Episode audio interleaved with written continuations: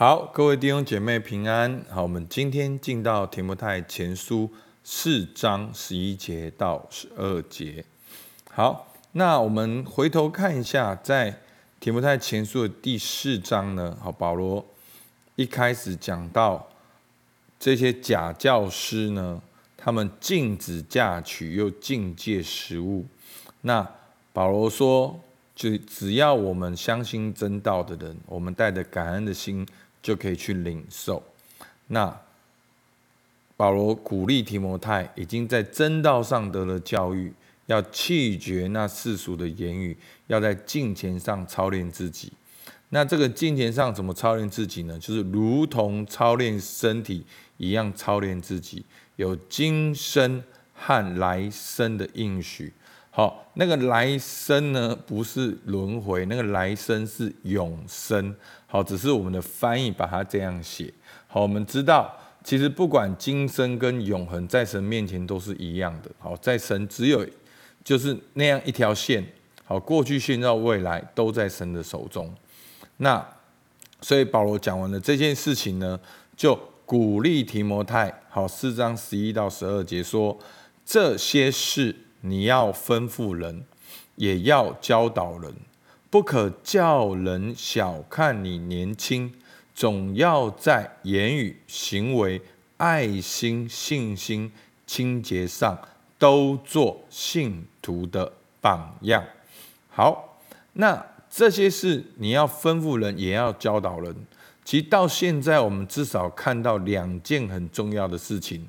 好，不管保罗在面对假教师的假教训，他其实都带到真道，什么是福音的真道。所以呢，这些事你要吩咐人，要教导人，要教导人什么是真道，什么是福音。好，什么是敬虔，大哉敬虔的奥秘。好，所以第一个，我们要认识福音，好，就要认识耶稣基督。而第二个，我们要操练敬虔的生活，要在世上过一个效法跟随耶稣的生活。那好，所以呢，这些事要吩咐人，要教导人，就是这2件事：福音的信息跟在基督里福音的新生活。那第二个要如何做呢？不可叫人小看你年轻，总要在言语、行为、爱心、信心、清洁上都做信徒的榜样。好，要怎么做呢？就是要在这5件事做信徒的榜样。那前面呢，他说不可叫人小看你年轻。那提摩太呢，可能好是30多岁，未满40岁，那可能还是有一些聚会中的长老会觉得，好，那他们是会觉得提摩太太过年轻，所以保罗就说不可叫人小看你年轻。那要怎么做呢？好，是要自己先做出那个榜样，好，成为一个效法的对象。那要在哪些事情呢？在言语跟行为，在爱心、信心跟清洁上。那言语跟行为呢，就是一个公众的表现，用言语行为表达这些敬虔的教导。好，不只是教导，而是在言语跟行为都表现出敬虔。那另外呢，很有意思，另外3个呢是跟我们内在生命有关的，是爱心、信心跟清洁。好，那其实这3件事情呢，在提摩太前书呢前面也有出现过一次。好，有没有？大家记不记得？命令的总归就是爱。所以呢，要在教导人的时候，你要知道你的目的是爱，是成全人，是建造人，是鼓励人，是造就人。好，那第2个是信心呢。好，那前面也提到那个无畏的信心，就是不是假的信心，不是谋求私利的信心。好，不是一个错误的信心，是一个单纯相信耶稣基督的信心。那在这个清洁呢，上下文常常跟良心放在一起。好，意思就是讲到，好，你的内在、你的教导要里外一致，能够面对你自己的良心，是清洁的心和无愧的良心。好，那如果大家看到提摩太前书1章5节，好，念给大家听，你就会看到有一个很奇妙的吻合跟对照。他说，但命令的总归就是爱，这爱是从清洁的心和无亏的良心、无畏的信心生出来的。好，所以你可以看到这个跟保罗劝诫提摩太的是一模一样的对照。所以呢，这个保罗劝提摩太要有这样的内在生命，这也是保罗写提摩太前书最主要的动机。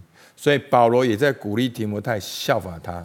所以退后一步，我们可以看到教导最主要的动机也是爱跟清洁跟信心。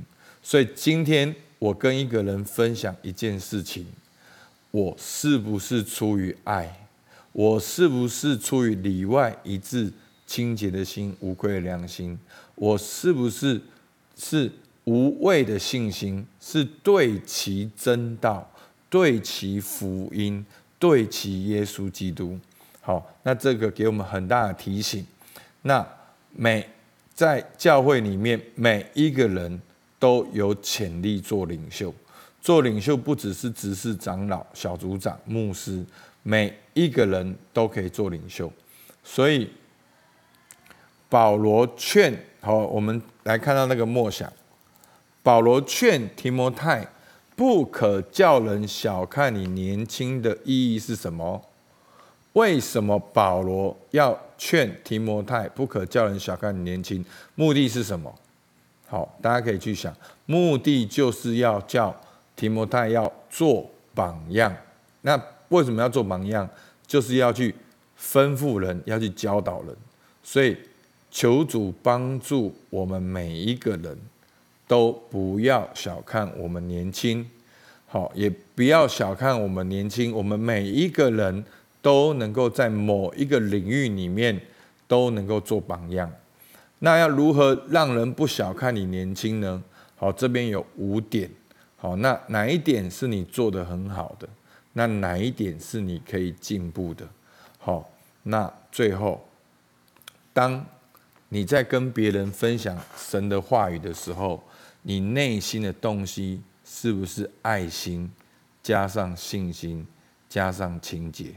好，是不是里外一致的？所以求主帮助我们，好不好？我们一起祷告。亲爱的天父，还是向你献上感谢，因为我们每一个人都可以做提摩太，每一个人都能够被你兴起，在某一个领域做领袖。